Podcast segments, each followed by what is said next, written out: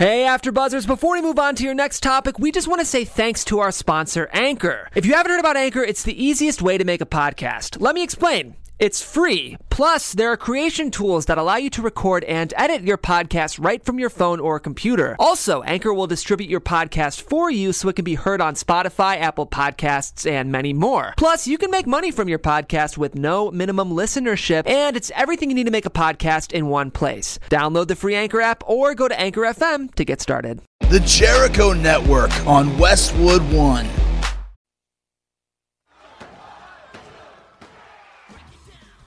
X Pac 12360. Featuring weekly news, insider commentary, and interviews with superstars, past and present from the world of pro wrestling. A new day is dawning for DX. And now, your host, Sean X Pac Waltman. Hey there, X Pac 12360 fans! You've tuned into a brand new episode. We're coming at you from Westwood One. Thank you so much for joining us today. We'll be breaking down the week's top pro wrestling news, he- news headlines. Not only that, but NWA World's Heavyweight Champion Nick Aldis will be joining us along with writer director Dave Lagana. And the crew is all here. You know, we're all going to come and hang out for that. Say hello to Jimbo. Hey, Jimbo. Hi, everyone.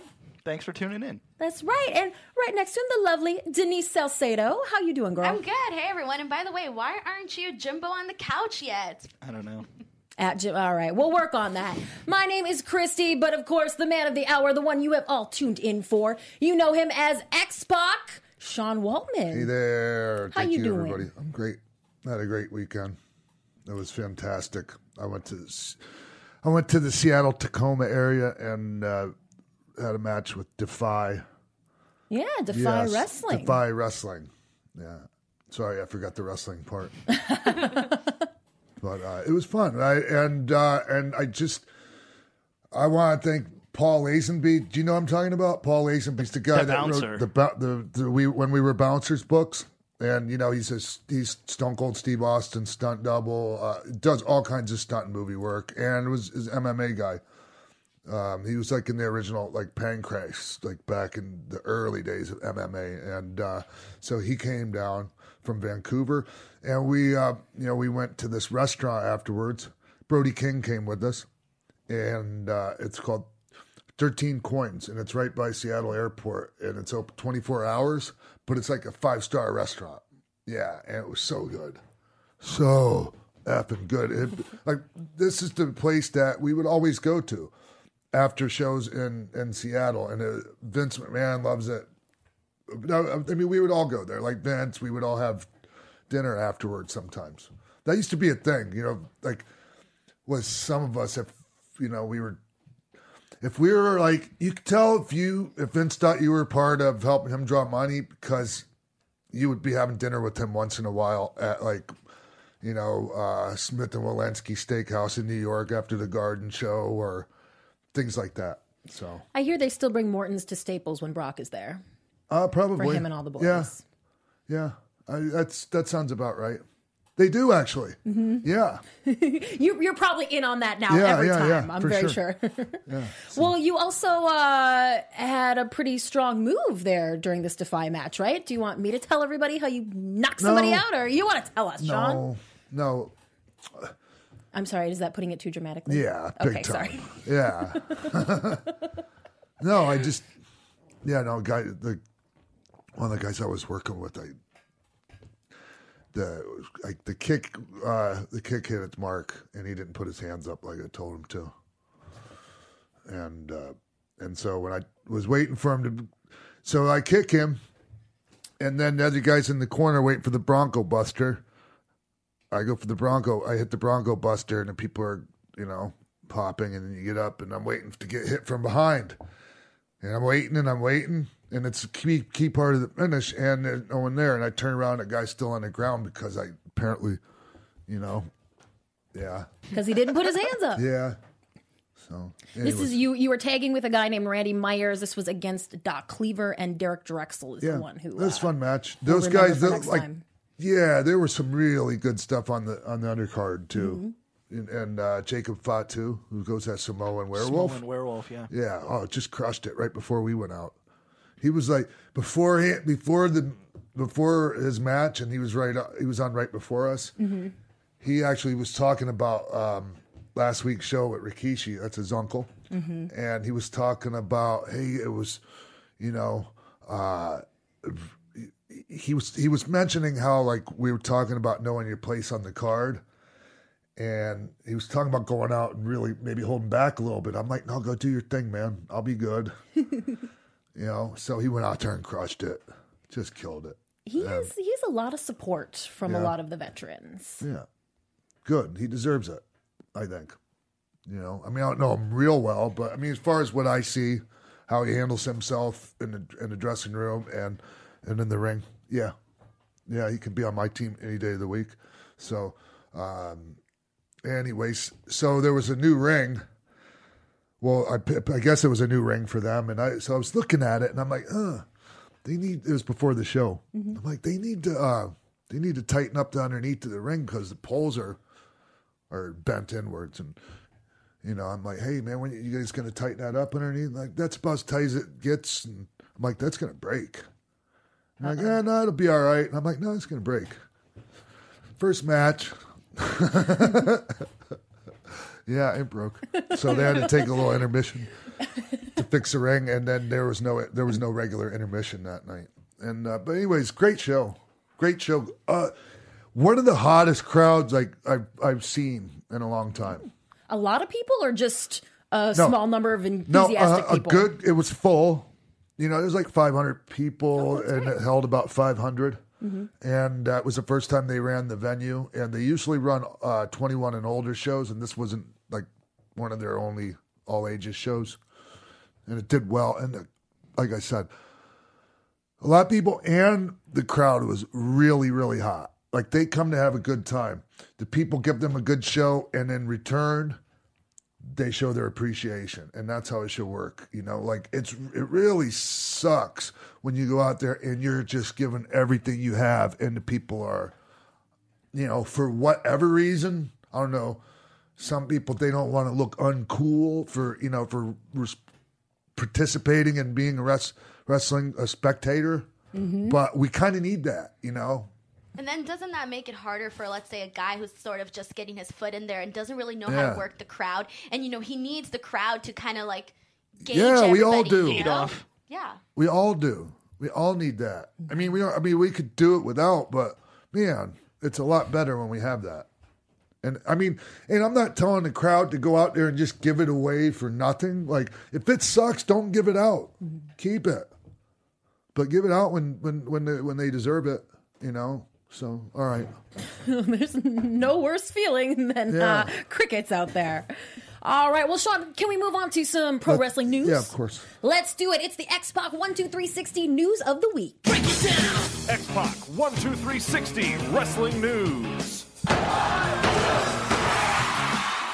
All right, starting with an update from last week, I think you guys will all find very interesting. As Harry Francis Smith, who we all know as Davy Boy Smith Jr., or Davy Boy Jr., has announced that all charges against him following his altercation with Jake Roberts at WrestleCon, all the charges will be dropped. This is coming from Jake Roberts himself. So Davey spoke with Jake on the phone and they have completely made amends. He said he apologized. He also told Jake that he would apologize publicly. And Jake in turn said he would drop any charges. Davey says he wishes Jake all the best and he's really mm. glad that they squashed this beef. Davey said that he and Roddy actually had a conversation Yes. about the podcast in question before Roddy had passed away and he was Yes. happy about that. So he's glad now that this is all just put to bed, no more grudges. This is done. Yes, and and I'm really happy personally. Just uh, just because I I was I was there. I was at WrestleCon. Jimbo, you were there. We weren't. We were on the other yeah. side, but yeah. Yes, and and so I heard what happened, and and and actually, you know, someone reached out and told me what happened. I but I, I was on my way to WrestleCon, and uh, anyways, that's neither here nor there. Always sucks to me personally um, when I see people in the industry going at it. You know, uh, over anything.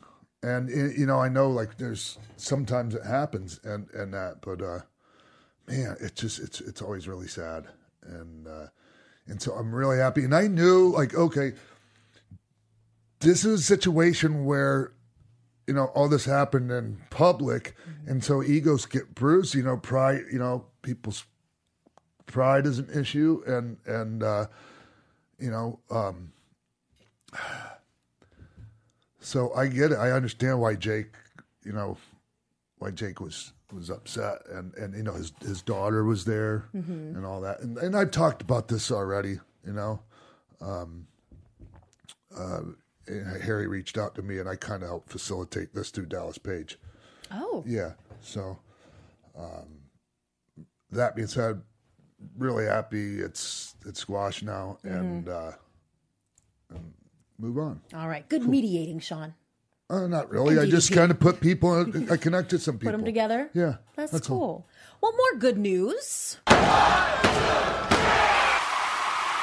NXT has signed independent talent Martin Stone, who has performed for NXT under the name Danny Burch. You guys know him from having quite a spirited rivalry, actually, with Oni Lorcan and now teaming up with Oni. He had been signed to developmental, but was released in 2014. You know, of course, that he did compete in the WWE United Kingdom Championship tournament and then started working NXT tapings again in 2015. He was offered this new contract last month, but we're just finding out about this now because over the weekend he gave a farewell speech at Beyond Wrestling in New England. So congratulations to Danny. I had the pleasure of working with him many times when I was at NXT. He is a great talent, a great guy, and it was absolutely time to bring him on as a full-time superstar. Yeah, happy for Dan- happy for him. Mm-hmm. Yeah, I, I've been on shows with, with him in you know in England and you know seen him over here. Uh, yeah, good for him. Did he drop some weight? He, since this photo, yeah, right. Because yes. that, pho- that photo I'm looking at on the screen there, he's a he has. He's than I- billed at um, 190 Yeah. now, I believe. Him and Okay, Oni it's both. better look for him. Yeah. Yeah, maybe that maybe that might have something to do with why they let him go for a minute. I don't know. Absolutely could be. I'm not sure because I can't think of any other reason. I right. feel like we might be seeing a surge more of more British guys because in May, World of Sport has been picked up by ITV in the UK. So I think that because of that, I think WWE is going to probably want some more first dibs on some of the British guys. So maybe bringing some more that were more of the part time. UK guys, they might bring them on full time, and I feel like Danny Burch is kind of just like the the. Uh, I guess you At could say forefront. at the Yeah. forefront of seeing more guys coming in, which is going to be Yeah. cool because first of all, his style, he's a very solid worker. He, he has a unique style, like a like a ruggedness to him that I think is going to be fun to see. And if they keep bringing in more guys, like that's just going to add like more. It's just going to be better. Absolutely. This could possibly be a precursor to the WWE United Kingdom weekly show that we hear is still reportedly in development and has been since Sure. the tournament last year. And uh, you know, this is kind of a, a little bit of a different subject, but I read something on uh, it might have been a Triple H conference call, Mm-hmm. and he was talking about you know, glow like international like uh, ex- localized expansion. Do you know what I mean by that? Mm-hmm. Yeah. So you're not just going and running shows, but you're actually going into these international markets and establishing a foothold there and bring, you know, and st- bring almost like starting a local territory. Mm-hmm.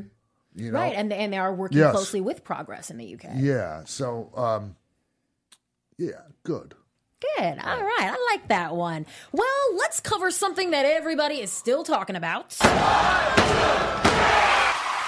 WWE's greatest Royal Rumble made waves when it finally came to air, a live show on the WWE network last Friday, and several fallouts from this. First of all, being that during a short prayer break, there was a video shown that depicted some of the female superstars in their gear, which reportedly there had been an agreement that there would be no women seen anywhere uh, in the during the show, and so the Saudi Arabia, the General Sport Authority of Saudi Arabia, is apologizing to its people for that moment of what they're calling indecency, where the women uh, Sasha Banks and Carmella were shown in their gear on the screen. I'm wondering if that will affect their reported return, WWE's return to Saudi Arabia in November. I'm going to go out on a limb and say absolutely not. you don't think so? nope. Yeah, you know, hey, oops, something slipped through the cracks. What are you going to do? Right. hey, you know, it was a long show. There was a lot. Go, there was a lot that had to go into the production, you know. And hey, sometimes things happen. Eh, whatever. Eh, sorry. Well, and despite the women I'm not just kind of making light of it, but, right You know, right well um, despite them not being seen uh, jerry lawler spoke about this on his podcast and he presumed that the women were probably getting uh, a payout still even though they didn't perform at the show Um, that's that may or may not be true. You know, um, uh, I Careful, They Sean. should. He he also apparently went on to talk about the Greatest Royal Rumble for 30 minutes on his show, Yeah. which had to be cut out inexplicably. So I wonder. I wonder why. I'm not good. Well, whatever. Uh, there was some. I, I liked the show. To be honest with you, I enjoyed it. It was. It, it obviously it was a different feel to it. You know. Um. Um. It felt like you were watching a show that was like really far away.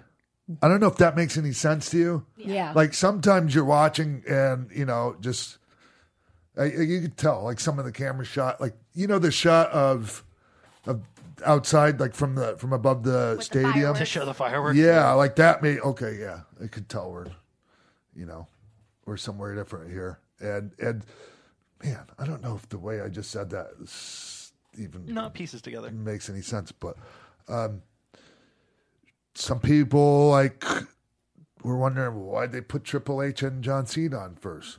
Makes perfect sense to me, and people that you know know that know a little bit about how WWE does things. You know, that's what would be the reasoning for that? uh, you start to show off hot, you know, and that's and that did it. You know, the they got a hell of a re- reaction. Um, I like the finish. I mean, I thought it was good to put to put John over. Um, anyways, there. What, what else was? What'd you think of the Undertaker casket match? It was fine. It was fine. And some, you know, one of the criticisms I read was, oh, there were no title changes. It was basically a glorified house show. So what? I was, I, so what? Be Yeah. happy that you got to watch. it. Yeah. Right. Exactly. yeah, I think that, you know, obviously not every match was like, oh my God, this was the greatest thing ever. But I feel like, so starting at the top of the show, when this all started, I don't know why, but I didn't expect the venue to look this nice. I don't know why, I just didn't didn't know that. But when they they showed the venue i was just like man i am feeling some serious fomo. And when I like when you said like i feel so far away like i felt the exact same way. I was like man i wish i would have saved my money and gone to saudi arabia and watched this instead of wrestlemania. You know but that's just how grand Yeah. the scale was. And so i think with having triple h and john cena start the match up start start off the show got everyone so hyped. And what i specifically liked about this was that you know the whole controversy with the women but the thing is that they showed a lot of emphasis on the children particularly during this Yeah. match you know with john cena coming out with kids in the crowd? yes and then you sh- they had a shot of triple h with the engaging with a little girl and a little boy i thought that was awesome like from the start that they had that that was really cool and it kind of I guess you can say it gave way to what we kind of saw the rest of the show, where we saw a lot of children that were really into what they were seeing, and I think that's where they hit the the A plus. sign Hey, on this. did did anyone what? Did you guys? Did you guys? Sorry. Did you, did anyone notice what the people were reacting to and what they weren't? A little bit different than maybe your your average crowd here, right? Yeah. Like some of the stuff that, like some of the really cool things that that a lot of hip with it wrestling bands like wasn't really getting over like there. Some of the like intricate, you know, like cruiserweight stuff. Eh, it people seemed- like, eh, whatever. like the test of strength in the Cena Triple H match Yes. was like the hugest thing that Yes. fans were so involved in, and like, It's because, and I'll tell you why, because it's a virgin crowd. They're fresh. They have not been exposed. Li- their live audience has not been exposed to, uh, to the to that. So, um, so you go out there, and even though they've seen all this cool shit on TV, like still live, they haven't. So you don't go out there and just start doing everything. Like you go out there, you grab, you know, like yeah, I you could grab a headlock and have somebody work up into a top wrist lock, and the people will go crazy. And Sean, can I add a little bit? Yeah, Of, please do. uh, hi, Mark in the booth here. Uh, uh, you, Sorry you again, point- Mark. No, that's quite all right. It's quite all right. Um, uh, we had pointed out when we were talking about WrestleMania weekend that uh, during some of the shows there was just sort of this bass quiet. Yes. Uh, whereas I noticed much more it, during the Greatest Royal Rumble, there was always some sort of a roar. That's right. Some sort of a reaction from the crowd. They were paying attention the entire time. Uh, and, and I thought that I, I really enjoyed the show as well. And like you said, this is a virgin crowd. They've never seen this before. So what do you do? You give them the greatest stuff that they've been watching on TV for the past however long. You give them a couple of Titans in the ring. You give them a, a Royal Rumble. All the championships are on the line. That's right. I thought this was a, a knockout show for them. And I, I really, I enjoyed it so much I watched it twice. Oh, good. Really? Yeah.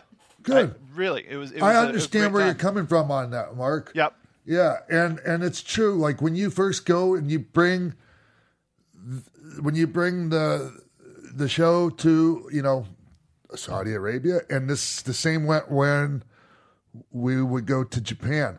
They want to see what they see on TV. Yep. You know, and that's what you give them.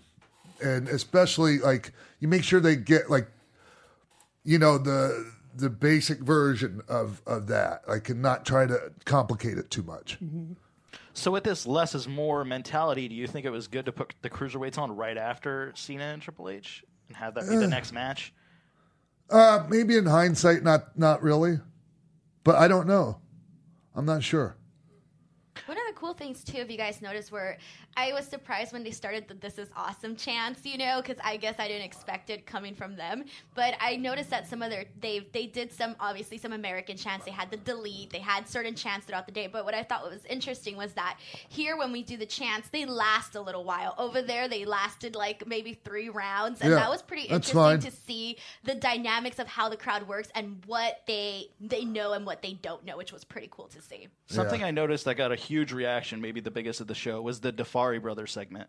And it made me really upset that instead of spreading this out throughout the show and having maybe like them come out in the beginning and tease it and set up a match later on, that they put it all in one segment when all of those guys could have got reactions with other wrestlers and elevated them. Oh. Like if Daivari and his brother would have came out in the beginning and teased a promo and then send out a tag team that they're going to wrestle, or maybe now they have two singles matches based off this, and now crowds are invested in them because their culture, and now an American wrestler going against them, now they have someone to pull Dude, for. they haven't even against. they don't have have any experience yet, Jimbo.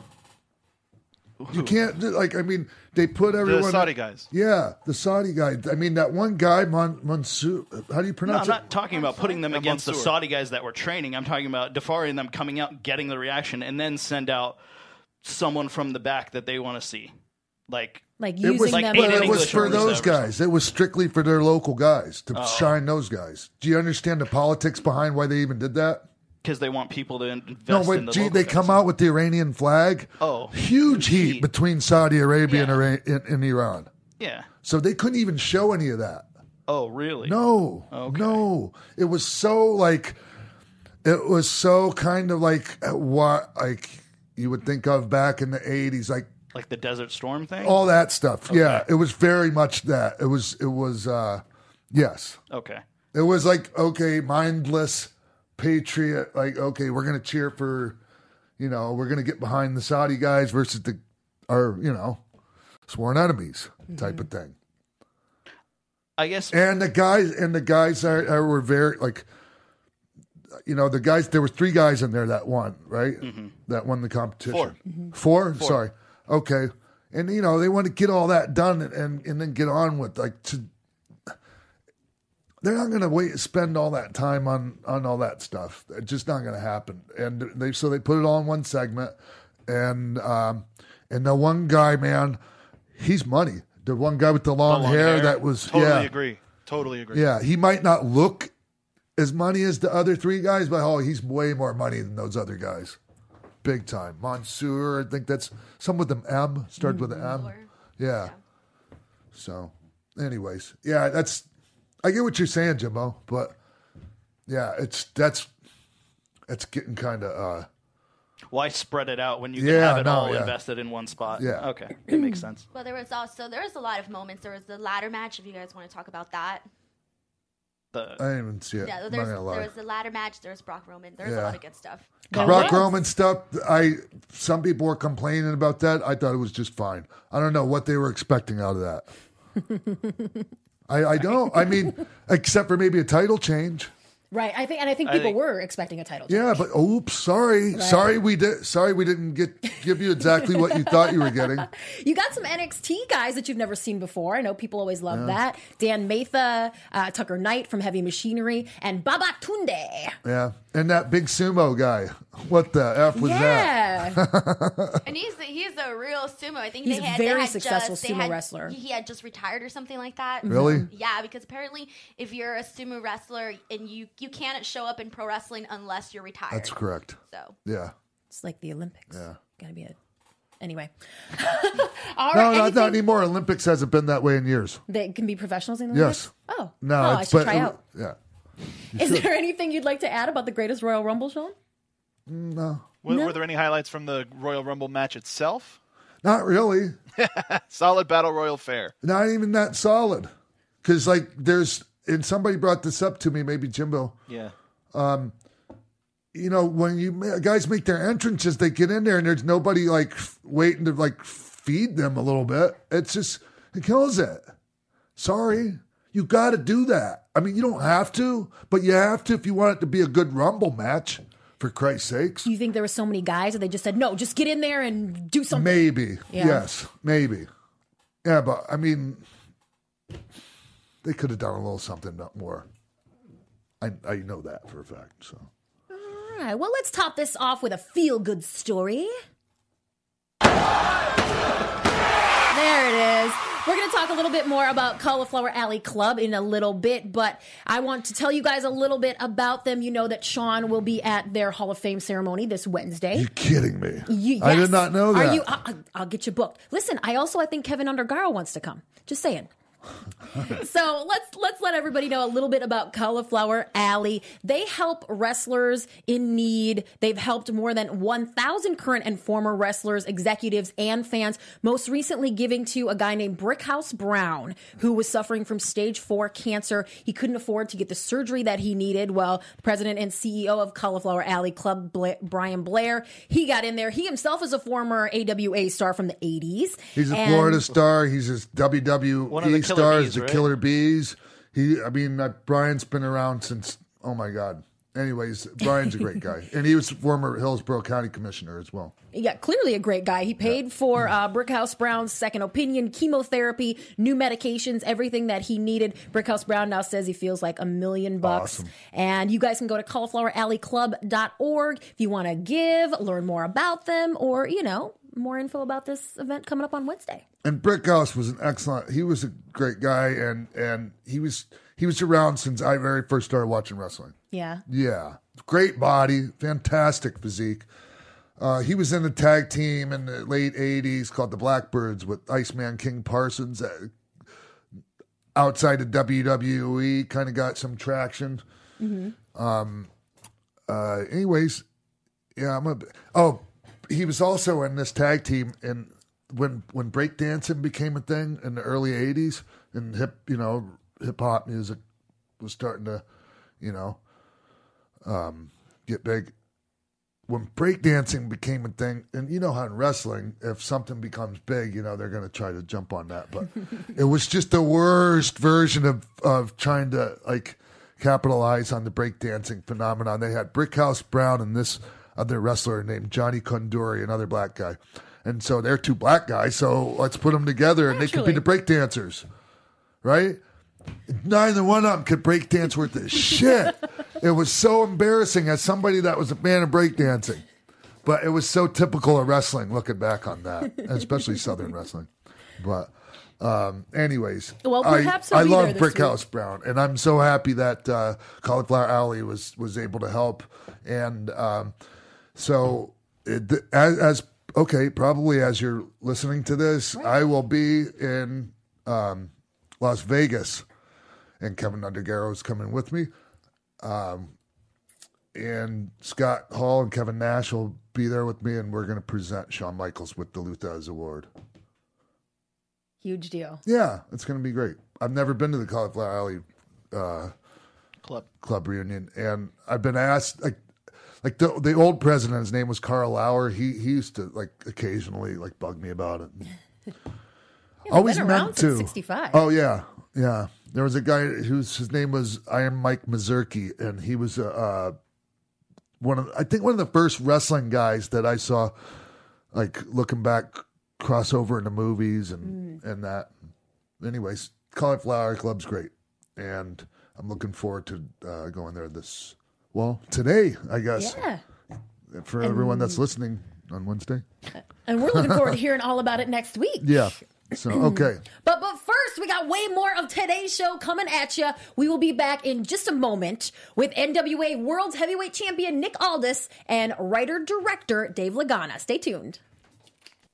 Hey, X Pac 12360 fans. I just wanted to tell you two ways that you can support the show to help it grow. First, if you've ever wanted a shout out a surprise message for various occasions from me, all you have to do is visit celebvm.com slash Sean Waltman to request a video today. Not only does it support the show, but a portion of the proceeds go to charity. Second, visit prowrestlingtees.com slash Sean Waltman. That's the only place to grab shirts with the X-Pac 12360 logo, Wolfpack, or many other designs. If you pick up a shirt, make sure to tweet us using the hashtag XPac12360. That's celebvm.com slash Sean Waltman for a personal message from me, X-Pac. And prowrestlingtees.com slash Sean Waltman for X-Pac, Wolfpack, and X-Pac 12360 gear. Thanks for supporting the show. Now let's get back to it.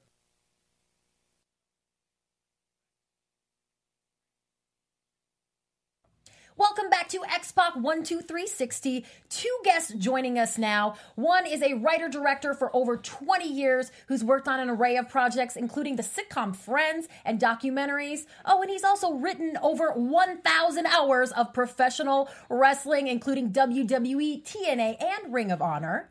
Our other guest today was a teenage bodybuilder. When he began training for pro wrestling at age 16, he's held singles titles and tag team titles around the world with heavyweight partners like Samoa Joe.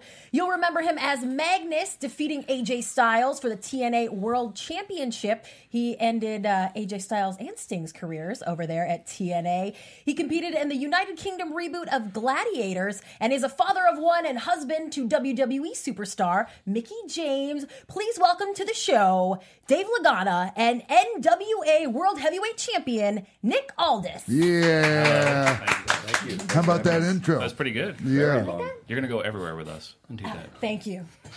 There's more where that came from. Delightful. Nice. Hey, thank you guys. Oh, thank you for having us. Hey, so um, so I got I, I got a message from from you, Dave, the Yep. other day, saying uh, you guys could stop in, and um, so I I rearranged the schedule a little bit, and uh, and you guys are here, and I'm so happy to have you. Yeah. We uh, Nick wrestled yesterday, and we're going to Yeah. Vegas for Cauliflower Alley. So. So yesterday would be um, Sunday. So okay, full sorry. disclosure. This today is Mon- today is Monday, and we're taping the show. Um, you know, out of sequence because, and you guys will be there too. Mm-hmm. Uh, Wednesday we'll all be at the Cauliflower Alley Club. Right. First time for me. Yes, And me, and and, my, and and and me as well. Yeah. So I'm looking forward to it, and and that. But yesterday, Sunday, you guys had a ma- uh, you had you defended the title, uh, championship wrestling from Hollywood versus PJ Black. Well, didn't defend the title. It Oh, was you a, didn't? Uh, it was a. It was. I was. Um, it was a segment where I,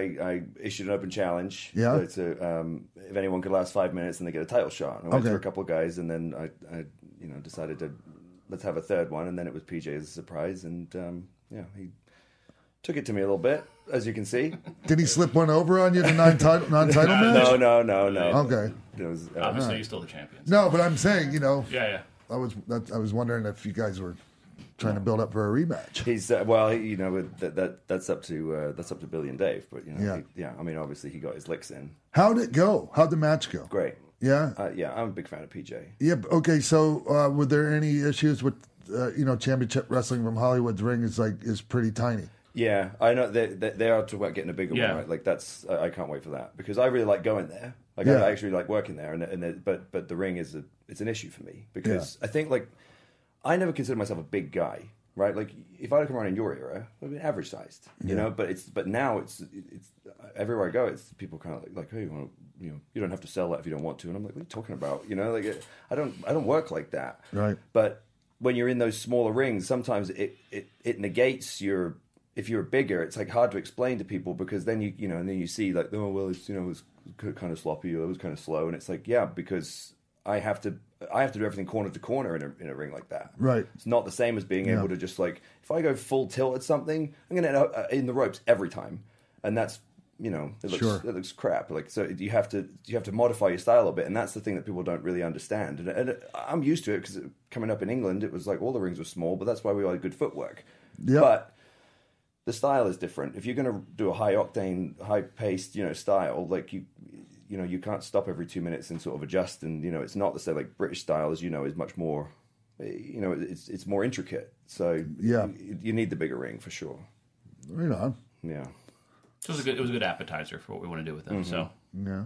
So uh, we were. Uh, I think everyone watched the latest Ten Pounds of Gold. Oh, I loved it. Yeah. I love the whole series. It's amazing. How has it, really is. been doing this series? Have you got to meet former NWA champions? What do they think about it? Uh, it's been interesting. Uh, I think what we'll find at Cauliflower sort of the reaction, but I wanted to do this series all the way back to when Adam Pearce was the NWA champion, and I had pitched it to him back then. Again, technology was far different then, so it's just been an exploratory thing, and everybody's just the fact that we're respecting the history. And when Billy bought it, it was like we had two things we wanted to protect: the Shield and obviously the title. And so Yeah. that's what we're doing every week with the show. So And so when you guys, okay, when everything first started coming together, and and you and Billy came together, and it was before any of the Ten Pounds of Gold. Yeah, we've been basically made. business partners all the way back to the TNA stuff. Oh, so okay. um, when he started his investment, you know, I was there to sort of help his interest inside there, and turned into a real bad situation. And we both got out, and you know, we're very happy with it. And there was about a six week period where we didn't know what we were going to do, and then the opportunity with the NWA came around. I think. February of last year, and that took six months to get settled out. And once we started working, we just we've been going. So Dave, what's been the most appeal, like for you, most satisfying thing to be able to bring out these stories? And not only that, like for example, you know, you're working so closely with Nick, you're working so closely with Tim Storms to bring their story, and you humanize Tim Storms so well with the whole teacher aspect and all of that stuff. How has that been working with everybody and kind of bringing that out? for me, it's been because obviously I've done a lot, and obviously I worked with Sean in Yeah. 2002. I, I took everything that we all didn't like about experiences otherwhere and tried to work with talent. And we talked about this today. It's like, what motivates talent to want to be a part of something new and completely a startup? Like finding what works, and it's their real stories because.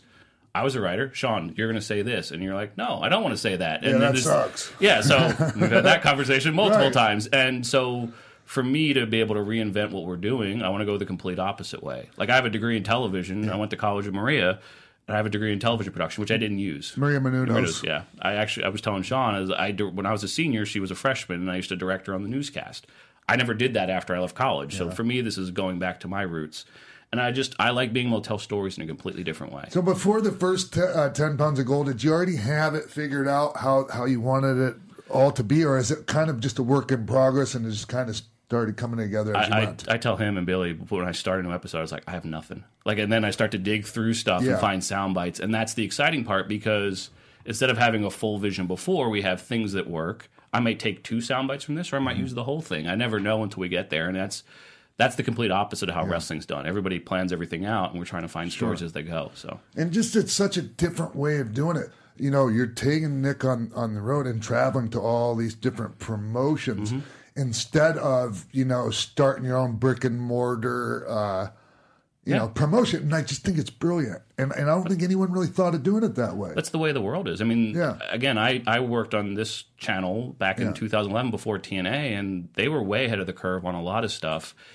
The, the establishment's breaking down. There will always be a there will always be a WWE, but the the opportunity to create for yourself is it's there. It's a lot more decentralized, huh? The fact that you could have a Yeah. talk show and think about 10 years ago, you were this wouldn't have been possible, and now you can do it weekly, daily, every minute if you want. So that that's why we saw this opportunity and why we're doing it this way instead of we talked about today running a show weekly because that's what you do with a wrestling Yeah. promotion. I don't know why you have to do it that way. The, What the are- pressure of that is just astronomical. People have no idea about the cost involved in something like that. Yeah. It's just okay. We we talked about that earlier, where we don't, you know, I, I don't know what the what the dollar amount is, but whatever the dollar amount is that that's been spent so far on everything, including the purchase of the brand and everything, that maybe that would have got us maybe three three shows, three Yes. three good shows. Then what? Mm-hmm. You know, and ev- and then all you've done now is you set up a situation up where everyone's like, okay, what's next? Yeah. because It's not. It's still not going to be com- competitive with WWE's production value and talent wise or anything else. Can't get guys under contract. Can't get anything that's going to make you stand out any, versus anyone else. So then it's like, okay, now what? And now you've now you've set a precedent. Now you've got to follow up with that. And that's I believe is part of the reason why you know why why Impact ran into so many problems because Sure. they went, we're doing well. Let's get this and this and this and this and this. And then everyone went, okay, well now you have to keep doing that. And you know you, you've screwed yourself. It's the perception versus reality. Well, we can't create that perception, so we're going completely real. That this is it. You know what I mean? It's like, well, you don't have a promotion. Yes, we don't have a champion, but this is what the brand was. And it, if you ask somebody what was the NWA in 1970, they would say Jack Brisco, Harley Race. They wouldn't say, oh, it was a bunch of Dory Funk Jr. yeah. pr- There's, it wasn't a bunch of promoters. Like Right. name three promoters, nobody could. They Well, could name um, the champion. There also wasn't an NWA Monday Night TV. Yeah. You know, there was they didn't have an NWA branded television show. It was a it was a, a governing body. Yeah. So that that's what we started with, and we'll scale it from that. Or if it's only this forever, then it's this. But we're happy with it, and like, So- that's the point. So the the thing that, that I'm noticing though is you're going around to different promotions and they're not they're not all necessarily part of the NWA. Nobody is. That- that- Gotcha. Okay. When we bought the company, I talked to every one of the promoters, and it was Carneyland Central, and it was, it was. I mean, we had three guys try and hold us up with the belts, and like they all wanted, they all wanted spots. And they all have this ma- antiquated mentality on how the business should work. Yes. Just playing dress up. Yeah. Yeah, a- and we were very clear. And I said, no, we're not going to do it this way. But if you'd like to have an at bat, if you play ball now, we'll, I'll guarantee you. They all wanted the bat. Which, payoff. by the way, Tim Storm did. yes, Tim did. Tim Tim is a quality human being, and Great. Hundred percent. T- Tim was offered five figures to drop the title to somebody else against our against our wishes by s- by a promoter. And I called Tim when I found out. He goes, he goes, "Can I get that money from you?" I'm like, "No, Tim." I said, but, but it, like he was joking. If you know Tim, and it was just right, like, right. and I, I had such respect for him, and he told me a story, and I'm like, I called Billy. I said, "This is what we should do." And is a quality human being, and nobody knew who he was, so let's let's go with it. And it was so great, and that's how we got this. Because I, I can't say this is what we wanted to do. I knew we wanted to do some version of this, but every day we find something new. Like he's not a character. It's it's mostly him. You know what I mean? It's not like I'm. Oh, I think you should say this today. It's more like, all right, I like what you said here. Let's go in that direction. And can you talk about the like any of the the difficulties you've had when trying to with trying to do it this way with you know uh, you know cooperation between you know with the different promotions? we're very clear from from the start. Like so, anytime we set up a situation, we'd like to do this, this, and this. If you agree, great. What do, are you looking to get out of it? And everybody's been very happy. We've had no situation with anybody going, "Oh, I feel like you took advantage of us," because they're getting exposure and we're providing them a completely different way to promote their brand, as in uh, vice versa. And it's it's all handshake agreements. It's again the opposite of the old way of like, well, I'm a promoter, I have the rights to. No, it's like we want to do what's good for the brand, not just what people want to do for it. And it's not just you know little um, random little promotions here and there that are that are uh, taking advantage of this. I've seen recently House of Hardcore with Tommy Dreamer. Yep. Yeah. How did that go, Nick? Well, I was I was actually I'd been working with Tommy, you know, prior to, to it, they actually both of those guys like they Billy and Dave contacted me last summer, Yeah. And it was around the same time that Tommy had kind of contacted me the same way and said I I I see you as my top heel and like I want to sort of you know build a whole sort of set of storylines around you at House of Hardcore. So I said great, you know. So I think you know this in the business, people go through like when, when I when I did this show before, uh, it wasn't a great point for me, Right. Like, and it was a point where I was kind of on the fence about where you know what was next, and people sense that, but they can also sense when if you're going to dig yourself out of that, then they start to get that, and that energy comes back, and you and I felt like I was in a good place, and I had that good energy, like I had, uh, you know, and people get that and they sense that and they feel Yeah. that, so then subsequently, when I had this conversation with with Dave and Billy, it was like immediately I had a good feeling about it. I didn't really know what it was yet, but I had a very good feeling about that and felt like my presentation as a talent and my aspirations outside of wrestling, um, you know, as a human being fit very well with that with that ethos. Then, you know, Tommy, I didn't necessarily see myself as that guy, but I also realized that that's a perfect reason to be there because it is the antithesis of that, you know. So in, in that respect, they sort of worked at the same time, and then you know, Tommy gets it. So it was like he saw all this stuff happening, and then we just went, well, let's just merge these two together, and it worked out great. And Tommy, you know, he understands that the thing that, that to me that that that separates us from it is is this. This is the asset. Yes. Because we are able just from having that bit of Houston footage to reinforce that over and over again, like the, how much history is behind the title, and Yeah. suddenly you've got a situation where it's like, hey, that's the you know Harley Race, Jack Brisco, you know Dusty Rhodes, Dory Funk Jr., Ric Flair, and suddenly it's like, and and the you know Yeah. the thirty for thirty thing on Ric was such a blessing for us timing wise Mm. because you know suddenly you had all these guys, not just wrestling guys, but ESPN guys, and all these going like, yeah, the NWA was my jam. You know, like I wasn't a WWF guy as much. Yeah. Suddenly people are going like, oh yeah, you know, and and it, we just felt like it was just one of those things where everything lined up, and that happens sometimes. You got to ride that wave, you know. Absolutely. Hey, have, have you noticed? And, and this is something I've noticed. This belt means a lot more than it than it used to. You know, like say ten years ago. And and I know, okay, the the whole industry and you know wrestling's hot again. Um, and and I just think it, the the history of the sport, the industry, however you want to put it, is a lot more important now. Yeah. Yes. To everyone watching. Well, I think with the advent of YouTube and Yeah. the WWE Network, and you know, it's only I think it's like 51 guys have held this title. Like, Yeah. like there was a year in WCW that that many guys held th- that title. You know what I mean? So, like for like I looked it up the other day. It's it's it's an amazing list. It's a who's who of pro wrestling, and it's the opposite of WWE. And again.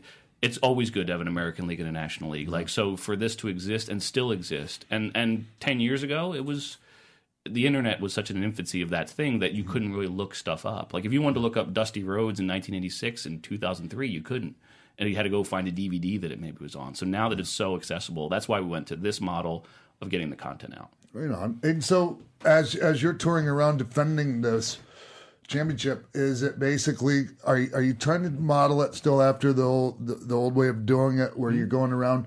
Are you the heel everywhere, Nick? Usually, I'm the champion. the champion. So it's like, and I don't mean that. No, no, No, I'm not saying that facetiously. I mean like, yes. I, you're you're the obstacle, right? Like, Yes. like let's face it. If I'm if I'm going up, um, it's an interesting dynamic because sometimes I'm you know I can be 100% heel, but then sometimes depending on the the audience or how much of it how much of a local sensibility there is towards the challenger, there's more of a respect situation there. Yeah. Uh, you know, obviously when I go back to the UK, there's always a certain level of respect you know thrown my way. So it's like we we play with that. I we again the rules have changed. Like we don't we try not to we try not to sort of paint ourselves into thinking well it has to be this way it has Sure. to be like that. You know the the to me the the prestige again we do little things differently. Like right off the bat, like one of the things I tried to bring in and we ushered in was, and we did this at Championship Wrestling from Hollywood first. Was I said I want to do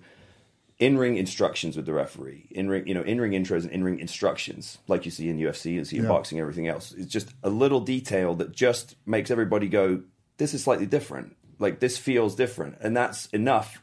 Where, and I've explained to guys that I work with sometimes, and this, you can see them thinking, I know what they're thinking. Like, uh, do we have enough? Like, I don't know if we're, you know, I'm like, trust me.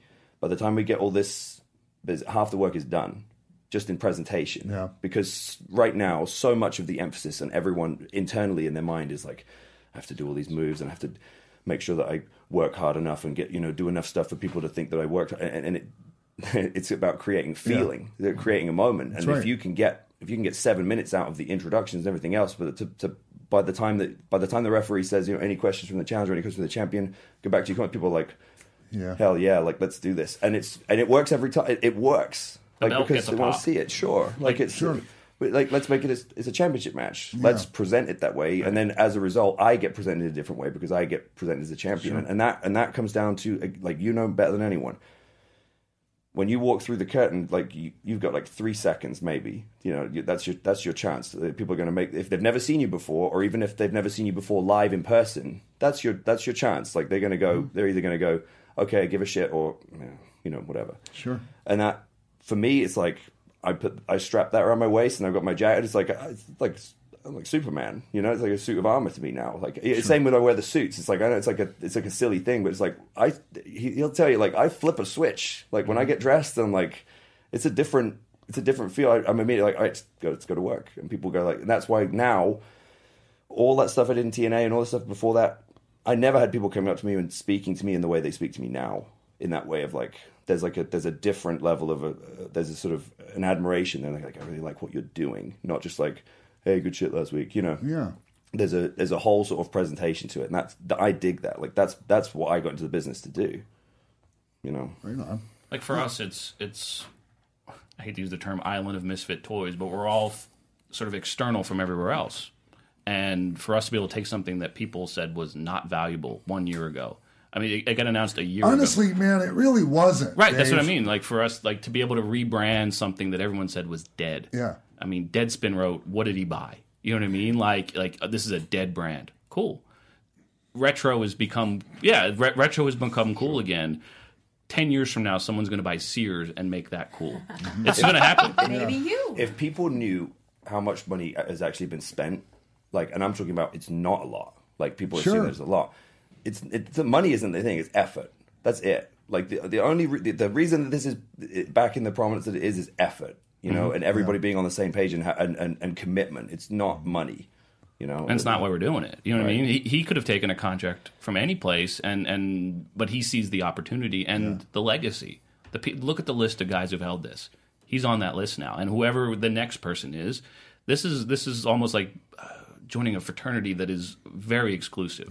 If somebody would have come to you in 1993 and said you could be the NWA World Champion, you would want to be on that list, and that's that's the point. And and where there's so many titles now, I mean so many and now with everybody having replica titles like this is this was the title you know and and it always meant something to the guys who held it that was our goal Don't get me wrong. It, it was huge for me to win the TNA World Title, right? Because th- there was a there was a moment there where I dare say I probably could have left a couple of years before, and I probably could have got an opportunity at, at WWE. Who knows? But there was part of me that felt just at that moment. This was like 2013. There was part of me that went, I think if I stick around, I think I can go all the way. And it's like I'm, I'm not a mark for belts, you know. what I mean, I'm not. Like, uh, uh, it, but there was a there was at that point I'd put in whatever like four or four and a half years, and you know by the time I it been uh, six years with that company, I was like, I felt like I could do it. I could get, you know, and I wanted to at that point because now I was like, I want to stick this out now, like for my body of work. And, and but having said that, yeah, it was it was a bit, you know, it was tainted. It wasn't, you know, it wasn't a great run with that, but that wasn't up to me. But people weren't coming up to me then and saying, "Can I see the belt?"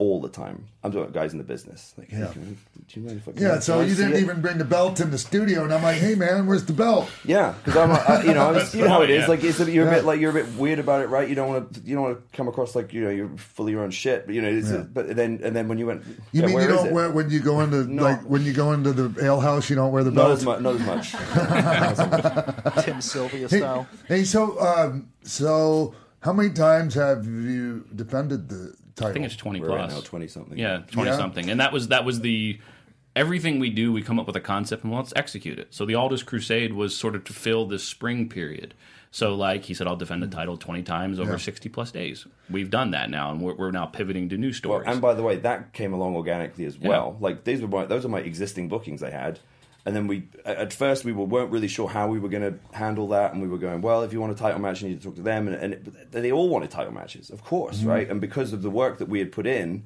and the effort that Dave had done, especially with you know with editing and putting these you know these, this concept, as soon as that happened, all these bookings I already had, they, were, they all hit me up like. Oh, can we do an NWA title match? And we, and we started Yeah. realizing, well, why not? Like, like you know, what is the what is the point in trying to you know make this some sort of premium thing? Like, and, and that's how. And so now when people are going, oh, it's so great that you've brought back this whole this concept of like the traveling champion and Yeah. stuff. And that, that sort of happened by accident. So how so how has there been any difficulties so far in those twenty different uh, defenses? And you know how when when you're doing this, and like if, if I'm looking back at how it was done in NWA before, you go in and you make the guy look great, and you make him look, be- you know, you, you leave him better, but you still leave with the title. That can be challenging, man. It can, but that's uh, that's my favorite thing to do. Though, Exactly. Also, Right on. Like, um, there's there's one that will be coming up soon, and we're gonna I don't know when we're gonna cover it, but I, I wrestled a, a kid called Brandon Scott in Baltimore at- on the show that you you guys did the signing at, and um, that to me was like, I was so proud of that match because we we had a well we got standing ovation, and I I beat him clean my finish. Yeah. Right. That's a hard thing to do. You know, you can do you can do all these kind of like oh well, you do a roll up and I flip it and da, da, da, da he was, you know, I said, just trust me on this. You know what I mean? Like, and, and we, we went through all the stuff and I shined him up like crazy, right? But I beat him with my finish. By the time it was by the time it was over, like I felt I I, I knew I, I knew about three minutes before the finish I knew we were going to get him right, and I, and and he laid down. I laid down. I just was like, stay down, stay there, stay there, stay there. You know, and like, like they started coming, they started, going, and he like he's getting up, he's like trying to make his way to the microphone. Yeah. You know, and I'm like, wait, wait, wait. You know, two minutes later, like the whole place is standing, and I we you know he says a little piece, I say a little piece. That was all organic, and then I go, stay here. Like I left. I'm done. I've got. Yep. I, I'm over. I've got my. You know, my business is transacted here. I left. I said, stay right there. Stay in the middle. This is take the floor. By the time I got to the back, the whole place was like chanting his name. So, I, you know, he didn't win the match, but is he better off now? Absolutely. Like, and that's my job. Like, that's Yeah. the, that's the job of. I, in my opinion, that's your responsibility. So yeah, like that's it can be challenging if a guy doesn't get it. That's the difference. Well, I mean, when when Flair traveled around all those territories, man, sometimes he was in there with really good, Sure. excellent guys, Sure. and sometimes not so much. Right, I'm not yeah. going to name names, Sure. but I mean, No, I've mean- been It was, there. it was a challenge you took every Yeah. time, and, and we take this as a challenge every day. And when we looked at it, it was like you've been to enough shows where it's like, oh, this show's too long, or oh, Mm-hmm. this guy does like they they do too much. We boiled it down to exactly what we wanted to do, Yeah. and he takes the challenge every time of who he's going to work with. And he doesn't know. I mean, sometimes he gets there, and we've only really had one where the guy was kind of below the level. Denver, right. Yeah, like and but he took it as a challenge, but he made sure he took care of himself and didn't come down to the guy's level. And we take the same thing. So every interaction I have, I do multiple phone calls, and you know right away when somebody's working, and it's just like, okay, this guy's super carny, and we're not we're not going to go with that. So, far, it's been surprisingly easy sailing. Yes. Like, the, the, you know, the, there are a few discussions here and there, but most of the time, it just doesn't materialize. Like we're we're like I'm I'm content enough or comfortable enough to just be like, you know what, maybe we shouldn't do it. Yeah. Like if it's going to be if, if if you just feel like someone's trying just not going to budge and not or want something that doesn't really fit with you know doesn't do business for both people Sure. because there's a way to do business for both people always. You know this. Yeah. Like and. If a guy doesn't see it, it's just like a waste of time because it's like, all right, well, you know, good luck with you know with your Gotcha. endeavors. yeah. And so there's a lot of talent out there. I mean, there's not, there's never been a better time for wrestling, and I, I, I say this a lot lately. In my opinion, Mm-hmm. there's never been a better time to be a wrestling fan. In my opinion, a wrestler. Of course. And uh, so that being said, all the talent out there that's not in WWE right now, um, do you have a wish list of guys you want to defend that against? Um, some of them I've actually I've, I've had, I guess. Um, like I, I wrestled Matt Cross uh, last week, and like I was such a fan of his work. Oh, Yeah. You know, and and for me, it's it, it's surprising to a lot of people because I I had this conversation with him. I was like, I think bookers and promoters a lot of the time tend to just shoot their wad. Like they go straight to the the dream match. Like I hate the I hate the term dream match. It's it because Sets it up for failure almost. Yes, and a dream match shouldn't that it should only exist by the time you've built these two you know separate entities and they've circled each other to the point where there is a you know it's not just like oh well this guy's really good at high flying and doing all this stuff so let's put him against the other guy who's really good at doing high flying. Okay great so now you've got those two guys in one segment and now what's the rest you know mm-hmm. And anyone can put anyone can fantasy Yeah. book Oh, yeah. that kind of shit. course. like and so like the, when when someone you know when someone books me in context and says you know how do you feel like doing like an NWA title match with Matt Cross? I'm like absolutely. You know what I mean? Because most people are like whoa that's a weird matchup. And I'm like that's the point. It's a chess match. Like and and I love doing those like cat and mouse matches with those kind of guys. Like that's how I that was my whole career. Like I worked with Marty a bunch when I first came up and stuff like that because we you know there wasn't that many heavyweights Yeah. in England. Or if they were you know, Brian. I mean, Brian Dixon's business was that strong at that point that he would have two or three teams out on the road at once. So they, he would split us all up because it was a variety show. So it would beat you. or You would do a lot more of that stuff. And a lot of the time now it's super frustrating because they're like, oh, we'll put you against the other like six foot four, two hundred fifty pound guy. And that's fine. It's great, Yeah. but it's kind of like I hate the word should. You know what I mean? Like that, that's my it, it's it's it, and that's something that I think in the business gets you know thrown around a lot. Like, well, he should. You know, that's what it, that's what it should be like, and that's what it should, you know this should be like.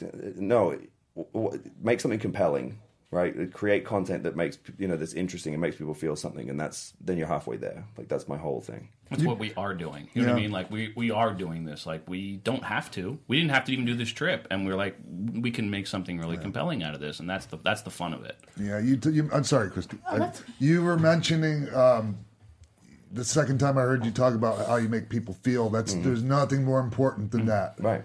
Nothing. That's where we start. Everything. Yes. It's like, are they going to feel like okay, or at least feel like we're continuing something? That's our goal every time. That's my number one goal when I go and do a show and and meet and, meet and greets that like you know people have, you know they can order your eight by ten online or take a quick selfie going through. But when you take time and you know you make somebody feel a certain way, mm-hmm. they never forget that. It's experience. Yes. We're, that's what we're selling experience and what people felt for this. And I used to go to NWA shows in 1985 with my grandfather, and Dusty Rhodes was nice to my grandfather. Yeah. He never forgot it. And so I take Yeah. that with me everywhere. Well, speaking of NWA shows, you were there when Shane Douglas dumped Yep. the NWA title Yep. to then go back to that same building I was there the night Shane threw the belt down. Oh, yeah. with the 10 Pounds of Gold documentary. Yeah. So, what was that like? It was interesting because at that day I hadn't even spoken to Shane, and so like he knew we were coming. He kind of sort of side eyed the belt, and Tim said hello to Tim. We were ready to do something. He's like, I, I just don't want to do anything right now, and so it was really interesting. And I don't think we. I didn't want to go there yet because you know I think people were really interested to follow th- these guys, but we treated it accurately. He did it; Yeah. it was a part of history, and we're not going to ignore it, which happens a lot in wrestling. A lot gets ignored. Man, and I'm going to be honest with you, and and I'm dear friends with, with Mm-hmm. Dennis Coralluzzo, and like I like when you watch that back and you see the look on Oh, his yeah. face, oh my god! But honestly, that was a pretty smart move. Yeah. Every, everybody It was uh, brilliant. Yeah, It did business. It did great Yes. business for him, and it set up a whole Yes. chain of events that led to ECW. You know, Yeah. so you got you know, there's, we we don't look at it as we don't we don't we don't now suddenly go, oh well now now I'm the NWA champion. Now I'm offended by this. You know, it's just right. Like we're it's carrying history. over a grudge that wasn't It's even mine. just history. Like Yeah. it, and like like what we talked about before when you know the thing that sets us apart. You can't buy history. You can anyone can pump a boatload of money into setting up all this crazy stuff and go, we're going to do things differently, but you can't buy history. You know, well, actually, actually, we did. But my point is that that that's you know that's the most valuable asset here is the, Yeah. the history behind it. this title has existed in every wrestling promotion. When you go look at it, was the title that's kicked off TNA. It existed in ECW. It was defended in the AWA. It was defended in WWF. I Yeah. mean, like it's been everywhere. You can't change that, and so that's why we really love it, and it's been great. And does that make you more comfortable that other people aren't going to be able to go out and do exactly what you guys are doing, do the traveling championships and kind of bring it all back? Vince could do this and he doesn't. And and we talk about it's like we notice little things start to pop through and we're fine with it because we know what we can do and we're happy to do it. Because that's the thing and I always hear people say, "Oh, I had the idea for Uber before Uber." It's like, no, then do it. You know what I mean? And there were five Ubers before Uber. You just have to execute it, and we know what we're executing. We're happy with it. I don't think any of us really knew what our idea was. No. Anyway. I remember like one of the first conversations we had as a after after basically like Dave contacted me first, and I was in the middle of we were in the middle of moving house actually, so it was sort of kind of stressful, but. And he sort of laid out this stuff, and I just said, "Well, look, I'm available. You know what I mean? I don't really know what I'm doing right now. I don't even." And he he knew he could sense it because he was like, "Where are you at?" Like, you know. And I and I just kind of told him, and he said, "Well, look, this is what we have in mind, and we got stuff." And I I listened and was very, you know, cautious. It was, sort of, you know, obviously got a pretty healthy skepticism of everything at this point in my career and Yeah. life, but said, sure, you know, I'm around. As soon as I hung up the phone, Billy called me. And then he spends 20 minutes just, you know, talking about Dick the Bruiser and this and that and how he, you know, his his vision of what he thinks. You know, and I got off the phone then and went, okay, I'm in with this guy. Like, because I didn't really know. Yeah. You know, I, me, Billy and I had a cup of coffee together in TNA. His first time there uh, on the creative team was like my last set of tapings before my contract expired and I left. So we didn't really have a relationship other than a very, you know, than a couple of discussions about one segment or something, you know. So I didn't, I didn't have any idea what he was into. I probably had a preconceived idea that he was more going to be into like hipster wrestling and you know stuff that didn't really, Sure. that I didn't necessarily, you know, fit as the archetypal kind of cookie cutter pro wrestler, which is another word I find hilarious. Were, were you pleasantly surprised to find out that wasn't the case? Absolutely. Like wouldn't he's got- into okay, we need a big guy to be like you know kind of the old man. Like I like Yeah. that. I- well, and I, I wouldn't have got on board. Honestly, I just, I wouldn't have got on board if I had felt like because you know at the end of the day, like if, like I learned very quickly at TNA, once your if your vision for yourself doesn't line up with the person who's making the decisions, like you're screwed. Like there's nothing you can do about that. Yeah. And like once they've decided like you're done, like you're done. So was, you know, and that's what happened with John Gaburick at TNA, and I just went, all right, cool, I'm out then. You know, because you you can't fight that. There's, no There's nothing you can do. No. You and, and and it's just like pissing against the wind, really. Yeah. To to do it, and and I you're absolutely right. I mean, unless you're just trying to get the money, Sure. Like it's time to go. right, right. And a lot of guys make that choice. And a lot of guys sit and, and they let the good years of their career. We were talking about the first year of a character on television is the most important, and when once you make that sacrifice for the paycheck, then that's the choice you made. Yep. But the audience will never forget. Like your, fir- I mean, most people's first time seeing you was when you beat Razor. Yep. But I had seen you in Global, so I brought that installed knowledge for when you when you won there, and it took it even further. And like it, like if you wouldn't have had that start and would have started another way, it just it wouldn't have been the same for you. And like that that's what's interesting, and that's why this first year has been really important for us to remake. People have an, an impression of him. They have an impression of me. They have an impression of Billy, and we want to take our time doing this. And everyone's like, "Well, when are you going to start shows? When are you going to do this?"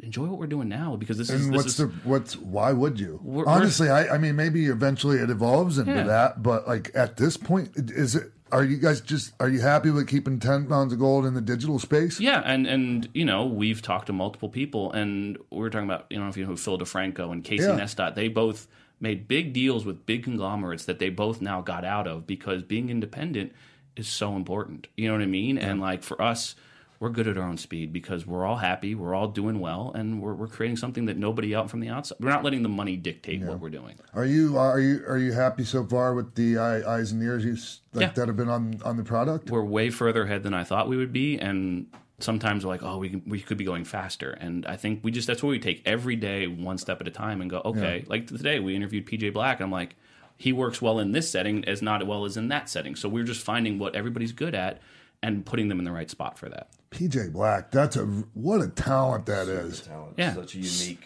Yeah. story. Just such a unique presentation. Just a unique person all around. I mean, South African, right? How many other South African wrestlers can you name?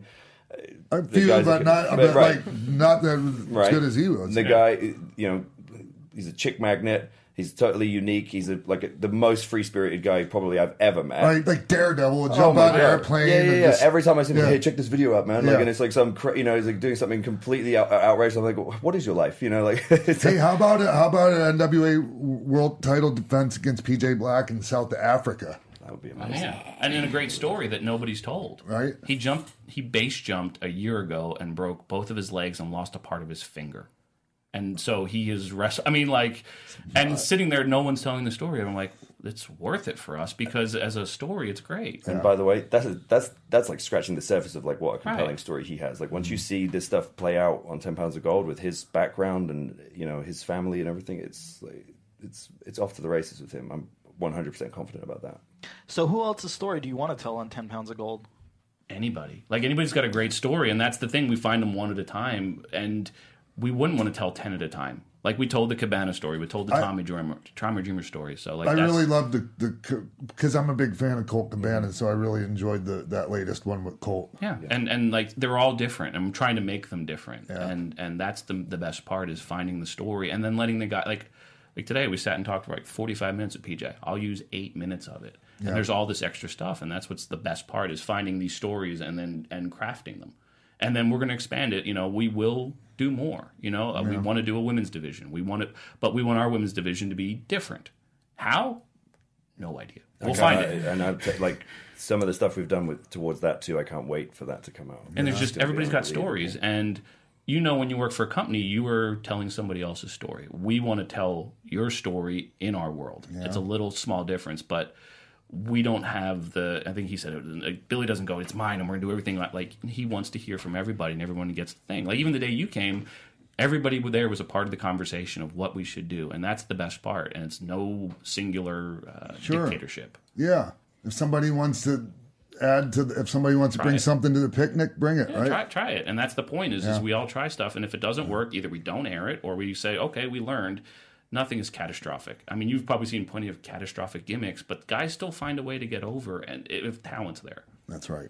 So You know, you- I'm sorry. Go ahead, Denise. So you guys were recently in China, but what I wanted to know is, do you guys want to do any title defenses in pro wrestling in uh, All Japan or Pro Wrestling Noah or maybe Mexico? Yeah, we've we've talked to various different things. It's just the situation has to be right and find people's motivation for why they want to do it. Um, you know, the, this belt has been defended in New Japan. I think it was. Def- I don't know about Noah, but All Japan it was. Like it's it.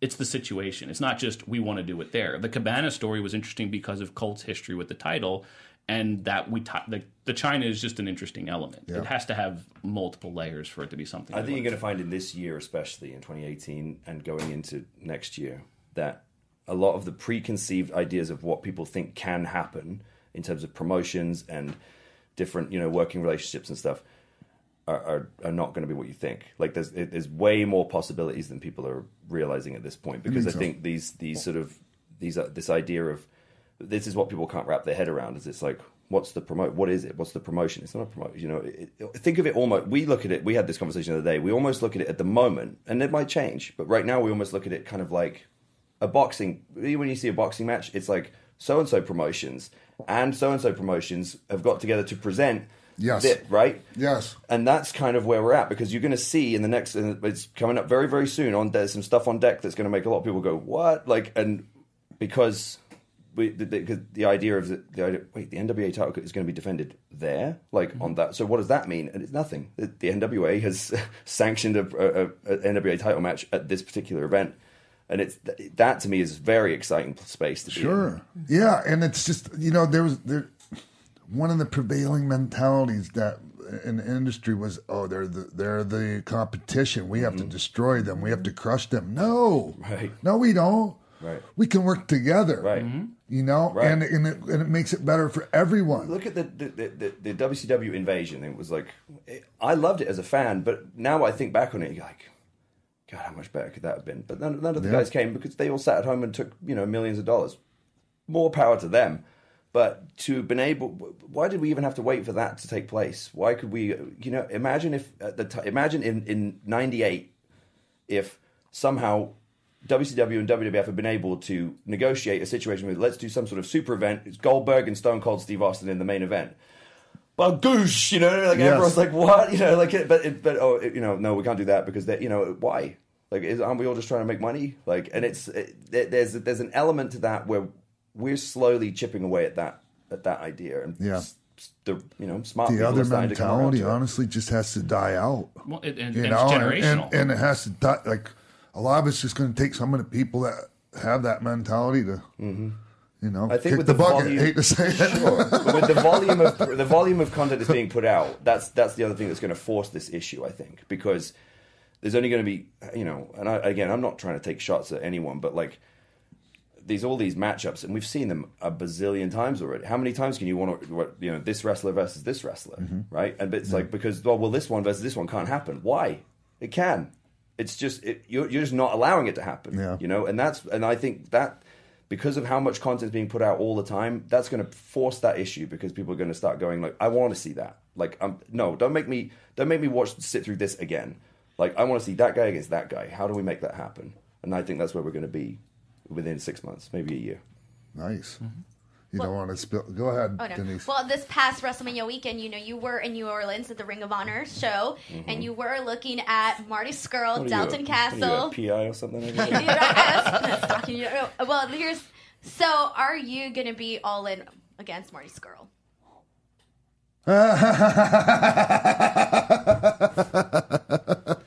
we You're are allowed to we, not we answer are it. we are dis- we are discussing a, a, a number of possibilities for the NWA to be represented at a number of shows. nice one denise Well, and, and if, look at it organically. sorry so, about that Why are you sorry? Don't be sorry. It's like- Sam Roberts asked me too. Yeah. oh did he okay And, and oh adva- really Yeah, and it, well, No, in advance of us even going. So, but if you look at it organically, Nick's friends with Marty. I worked at Ring of Honor. I have a very good relationship with with them, and it was simply a phone call. Hey, we'll be in New Orleans. I'd like to cover it because it's his friend's first world title match. It made sense to do it. Why not? You know what I mean? Like like it opens a, a field of possibilities, and why not? Like like what what? There was no downside. i for would it. love to see that match i'm a big fan of marty's Me too. Yeah, I'm I a mean, big I, fan of I, I well. pushed for years for TNA to hire him. Yeah. But there's a guy Good that thing he did. Good thing they didn't because he was able to cultivate his own deal, man. Everything and happens for a it is reason. it is on point, Sure. man. Everything about his Right. game is on point. He's the- to me, he's the is the best character in the business right now, and Yeah. and honestly, uh, you know, uh, if I look at anyone from a sort of envious point of view, like his position, he's bulletproof. yeah, You know, he can go anywhere he wants. He's Rowdy Roddy Piper. You know, like he doesn't need a title, doesn't need a a specific you know the matchup or feud. anything, He's just like people want to see that. Yeah. He's an attraction. Yes, Yeah. it's the best way you want to be. And even if no one knew her, who he was before they seen him, like just the way he mm-hmm. does things, like Sure. yeah. Well, how the I'd audience with No, right away. And it's, you know, by the way, we've been wrestling the same amount of time, so he's like going on like 13, 14 years. This is not, an, you know, this didn't just happen overnight. Like, this is Yeah. a culmination of experience and, you know, being knocked back and, you know, going back to the drawing board and being creative and thinking of these things. It's not, you know, it's, his success is no accident. Yeah, it's not. Big fan of Marty's. Well, you were were you in the Butlin camps with Marty? Yeah. What did you guys learn there? Well, I, it was reps. You know, I mean, my first year, I went full time in wrestling at 18. So I started. I think I was. I think I just turned 17 when I went. I trained with with Ricky Knight, Paige's dad. Yeah. And mum, Julia. I've got to I better mention her, otherwise she'll kick my ass next time I see her. um, and they, you know, they had shows, but and they and they would run these, but they had their own camp circuit, um, and you know, those shows are very a lot of the time they just want an hour. So, but by the time they fill the spots with their own family, which of course they're going to do because it's business, you Yeah. know, they, there's not that many spots available, right? So, you know, you would get on a few things. Like my first show for them was a Battle Royal, and like Jake the Snake was on that show, so it was a huge deal for me, and you know, stuff like that. But I started going to another school down south, which is where I met Marty, and I started picking him up and giving him a ride every time. You know, that's how we became friends because he needed a ride, and we would drive three hours, you know, every Sunday to go train there, and three hours back, and then like you know, uh, Doug was the first guy. Doug Williams who came in and, and helped as a guest trainer from time to time, and he was the one who plucked me out and started saying to a few promotions like, "Put me in with this guy, not just book him, like book him with me, Yeah. like, and I'll show you what you can we get out of him." Like my second or third ever singles match with Doug, two out of three falls, like rounds, you know, like so. I mean,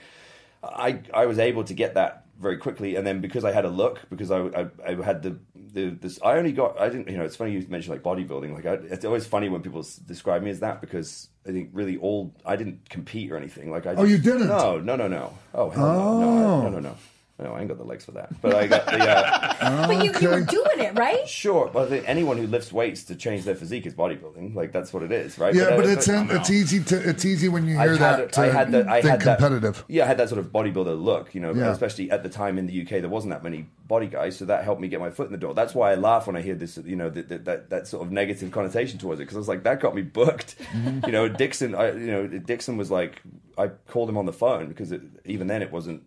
You know, he didn't email or anything. Like he was super behind the times. He still is. Yes. But like. So I had to call him on the phone. Like, uh, "Hi, I'm uh, I was trying to get you know." I literally had to call and say, "I'm looking for work," and he was just like, "Well, do you look good?" And I was like, "He's like, how tall are you?" I him six four, and he's like, well, "Do you look good?" I said, "Yeah, I think so." And he's like, "Great, we'll start on Tuesday, six days a week." Like that was it, full time wrestler. You know, he gave me he gave me one run of six weeks, oh, six days, sorry, and it was basically just like the old, almost like the old territory days, where it was like he goes, "Okay, you booked Tuesday, Tuesday to Sunday, okay, pack for six days, okay." Did the six days at the end? Of the, like you start again Tuesday. You can go full time if you want. But they were they were all in England, right? Yeah. Yeah, but but you could go. You could drive home every night. Well, you could. Well, you could, but with the Butlin circuit, there were three. There was three parks, and Oh, okay. each one had their own like entertainment venue. So you would do like Skegness on a Tuesday, then drive to Bognor, do Bognor on Wednesday, then Uh-huh. Minehead, and then there would either be like a down day where there sometimes there would be like a fourth camp, or you would do that one Yeah. again because that would be the changeover day where those guests would leave and new guests would come in. So you'd wrestle the same place twice, even though it was a completely different audience. Yeah. And then you would go back, and, and so you would finish in the same place you started. So I had Mondays off. So I, you know, Mondays to basically do mm. laundry and start again. I used to get like I get the biggest kick out when I would go over, to England and they go, oh, "We got a long drive today." This is about as long a hours. drive. Yeah, four hours. I'm like, you gotta be kidding me! Oh my god! Like that's the that's the s- the same size as the Florida territory Uh-huh. was, and the big thing about the Florida territory back in the day was we get to be home every night. Yeah, yeah. It's even when, I, even when I go back now, like I'll come, I'll go home and I'll take a bunch of shows, and I'll, and even though like I'll go to my parents, my mum will be like, you know, oh, where are you? And I, well, I've got this show here, and then I've got this show in Scotland. She, how are you gonna? How are you gonna- it's like seven hours, you know, like it's the seven hour drive. Like it's like the like we when we came back from China.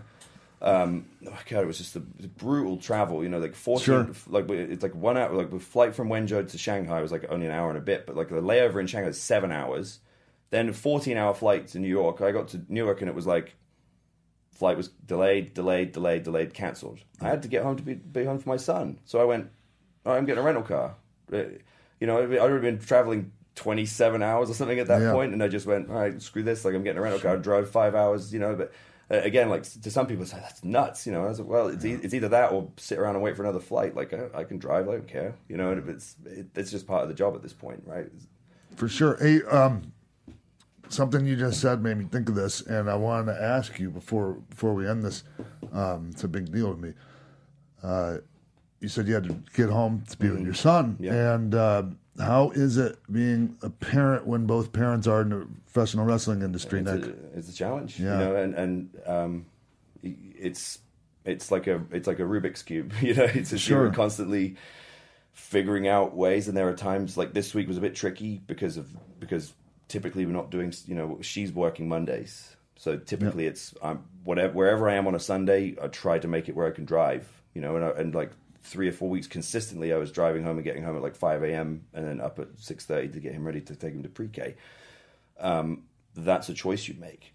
We, you know, this week was a little bit different because Cauliflower Alley came up and I had show, you know, this show for, for Hollywood. So, so between family support and then through other means, you know, a nanny or whatever, and it's, we just, you have to, it's being flexible and just being pragmatic with it. Sure. It's just one of those things. It's it's incredibly difficult. He's not He- starved. He's not starved for attention or love. Like Right that's one hundred percent. You know, like I, I want people to think that you know we're never home. Like it's most of the time Sure. one of I us just is. understand the challenge of just one person being in, in our industry. sure. It's it's the you know the harder part is us having time for each other more so much Okay. because you know because you prioritize him first and then after you know after that anything else is gravy.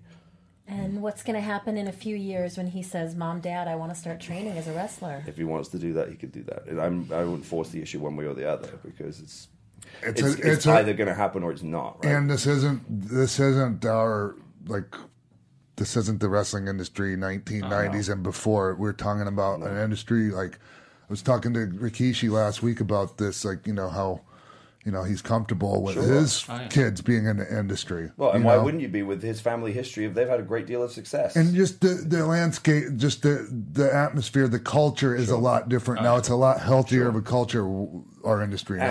and and in, in reality, uh, you know, who who's more qualified to, to get into it than someone who has the access to you know the the, the people that he has access to, right? Mhm. It's no accident that a lot of second generation, third generation guys do so well because it's first of all it's in their DNA, but it's also because they're able to be educated on all this stuff. Imagine if you had access to you know Dusty Rhodes or guys like that when you were when you were a kid, when you were making all these stupid mistakes that we all made, right? Where you think you know what you're doing and you don't know what you're doing at all. Like, and but instead, it's like those guys you can tell like they've been smartened up. Man, and don't we think we know what we're Absolutely. doing? Man, I do still don't know. I still don't know what I'm doing, but I thought I did ten years ago. Yeah, you know, and it keeps on it keeps on working that way until the end. Mm-hmm.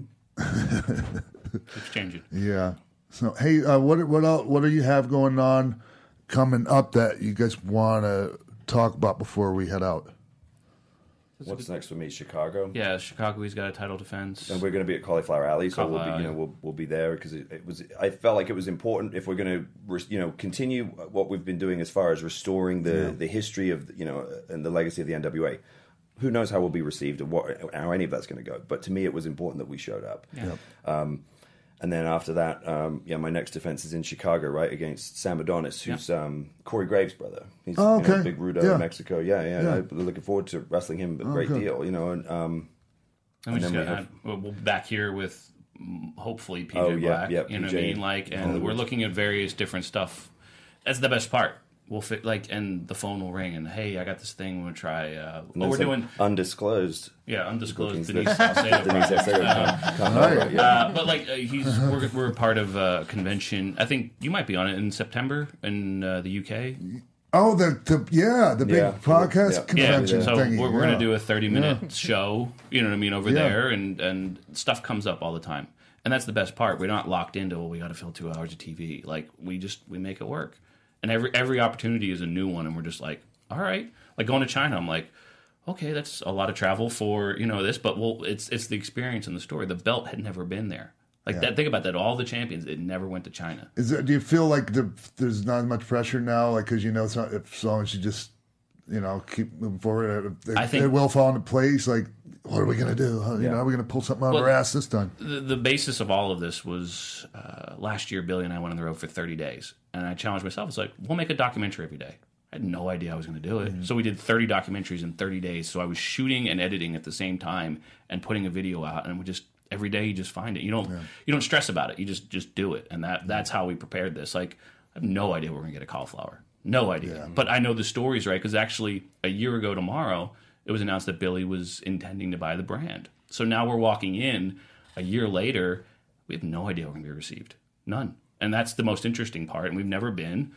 And you know, uh, we're excited that you're going to be there, and Sean and everybody, because now it's like this this world colliding. I don't think people really know what it is. I think it's it's sort of closed club, and I think we're going to sh- show it and see what it is, and his his reaction and everyone's reaction to him. And I think it should be shown because I think cauliflower is a wonderful thing. Yeah. And we had a, we uh, Christy reported on a story earlier about what, about them helping Brickhouse Brown. Yeah. And you know, it's Yeah, they've it's- done a lot of good stuff Yeah. in that Yeah. respect. And and again, like to me, if we're gonna if we're gonna be all in, you know, on the NWA and and restoring that tradition and legacy, then I think we should have a presence there. You know, Mhm. whether, whether how how it works out is one thing, but it's like we have the courage to show up. Yeah. So, hey, man, thank you guys both so much for Thank coming. you. Well, thank you. Taking it. your time pleasure, to man. come in here today, like, spending your time with us. Yeah, of course. Thanks for having us. Always And uh, um, we're just going to wrap this up real quick. Um, hit everything real quick. All the So when this airs, uh, Sean and everyone will be at the Cauliflower Alley in Las Vegas. Go check out the Cauliflower Alley Club. Check that out. Uh, Cinco de Mayo, Icons of Wrestling Convention in Feasterville, Yes. Pennsylvania. Uh, tickets available at collectorfest.com. Jeff Jarrett, Jake Roberts, and a bunch of other people will be there as long as X- or, along with X Pac. What happened to Tainted Paradise Productions.com? There you go. I think that's how. I think that's how. All right. Anyways, Guys, where can people see the show, follow you? Uh, everything on social is at NWA, uh, and we're around. You, you just search Nick Aldis and NWA, and you'll if find. If you haven't seen the ten pounds of gold, Oh, please, we, yeah. we deeply encourage you to I do can't. that. I can't recommend it enough. NWA. Can't recommend it enough. Such a great, such great work you're doing. Thank Dave. you. Thank you. So, all right, everyone. See y'all next week right here on Westwood One, Jericho Network, and AfterBuzz TV. From executive producers Maria Menounos, Kevin Undergaro, Phil Svitek, Sean Waltman, producers Mark B. Donica, Jimbo Frank, Christy Olson, and the entire X Pac 12360 staff, we would like to thank you for tuning in. Like us on Facebook, rate and comment on iTunes and YouTube. Follow Xpac on Twitter at The Real Xpac and email us at xpac12360show at gmail.com.